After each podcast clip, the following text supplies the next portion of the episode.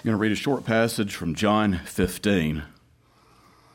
This is verses 18 through 21. If the world hate you, ye know that it hated me before it hated you. If ye were of the world, the world would love his own. But because ye are not of the world, but I have chosen you out of the world, therefore the world hateth you. Remember the word that I said unto you the servant is not greater than his Lord. If they have persecuted me, they will also persecute you. If they have not kept my saying, if they, if they have kept my saying, they will keep yours also. But all these things will they do unto you for my name's sake, because they know not him that sent me. Amen. Our martyr today is a 50 year old woman from Cornwall, England, named Agnes Prest. She was martyred in 1557 during the reign of Bloody Mary. Mrs. Prest had a husband and children, and they were a Catholic family. However, at some point in her life, possibly during the reign of Edward VI, when there was more freedom, she was exposed to teaching starkly different from Catholicism. She became more, she became more convinced of the truth of what she was learning and of the falsehoods of the Catholic Church. However, because her husband and children were against her, she eventually separated from them and made a living by spinning.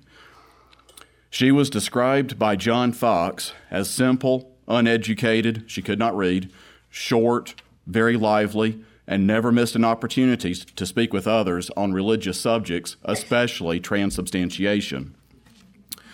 When looking for a martyr to bring before you today, I was impressed with her boldness, as were those who met her. Her willingness to speak openly and often attracted the attention of authorities, and she was brought before the Bishop of Exeter. The bishop said, Thou foolish woman, I hear say that thou hast spoken certain words against the most blessed sacrament of the altar, the body of Christ. Fie, for shame! Thou art an unlearned person and a woman. Wilt thou meddle with such high matters which all the doctors cannot define? Wilt thou talk of so high mysteries? Keep to thy work and meddle with thy own concerns. It is no woman matter to be prated about while carding and spinning. If it be as I am informed, thou art worthy to be burned.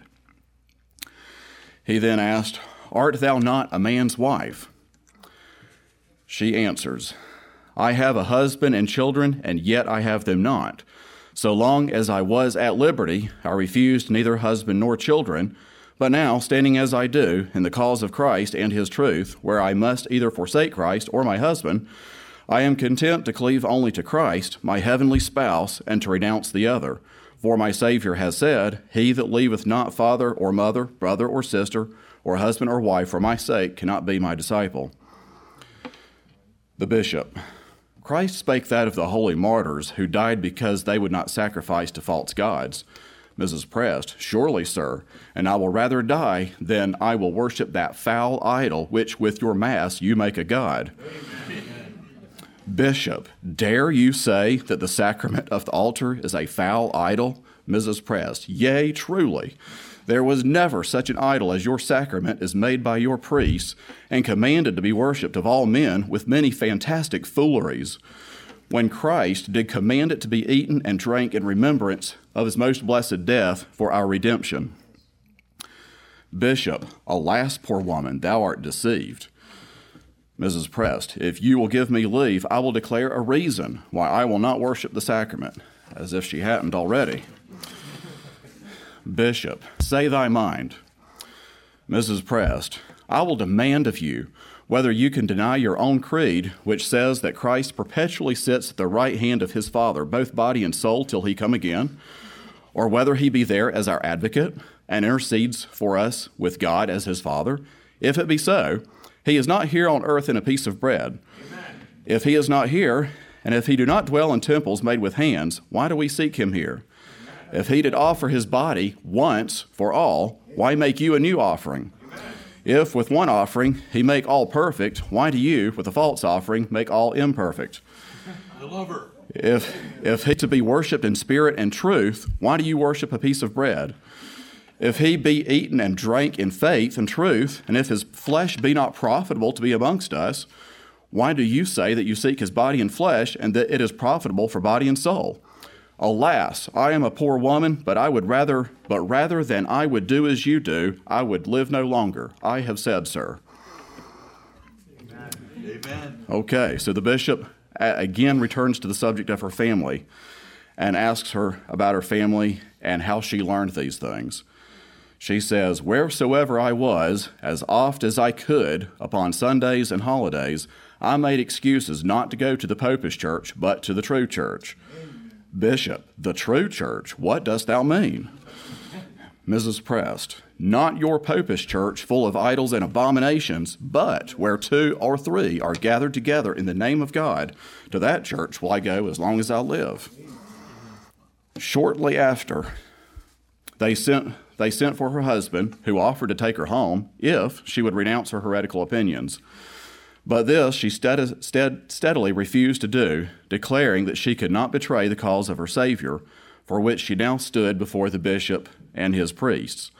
Several of the Romish clergy undertook to persuade her to acknowledge the real presence of the body of Christ in the sacrament, but to all their arguments she replied, It is nothing but very bread and wine, and you ought to be ashamed to say that a piece of bread which ferments and molds and which may be eaten by mice or burnt in the fire, is changed by man into the natural body of Christ.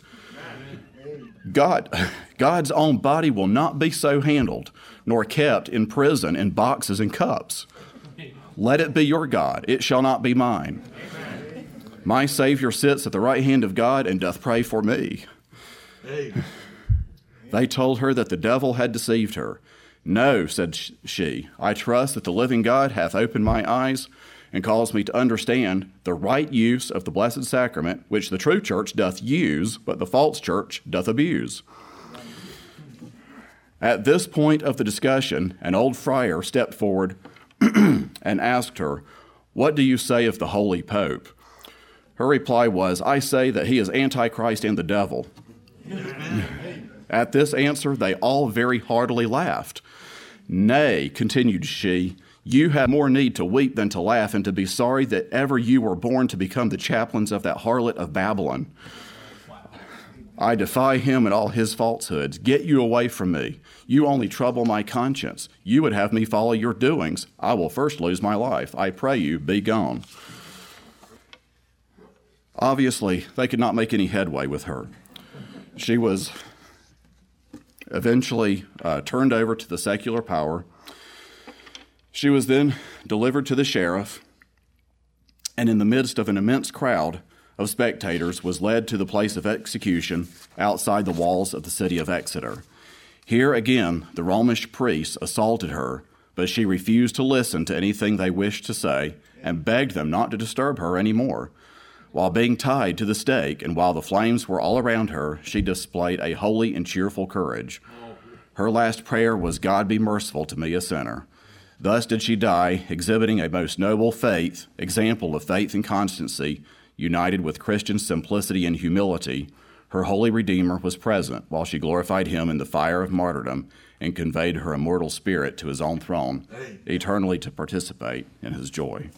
Amen.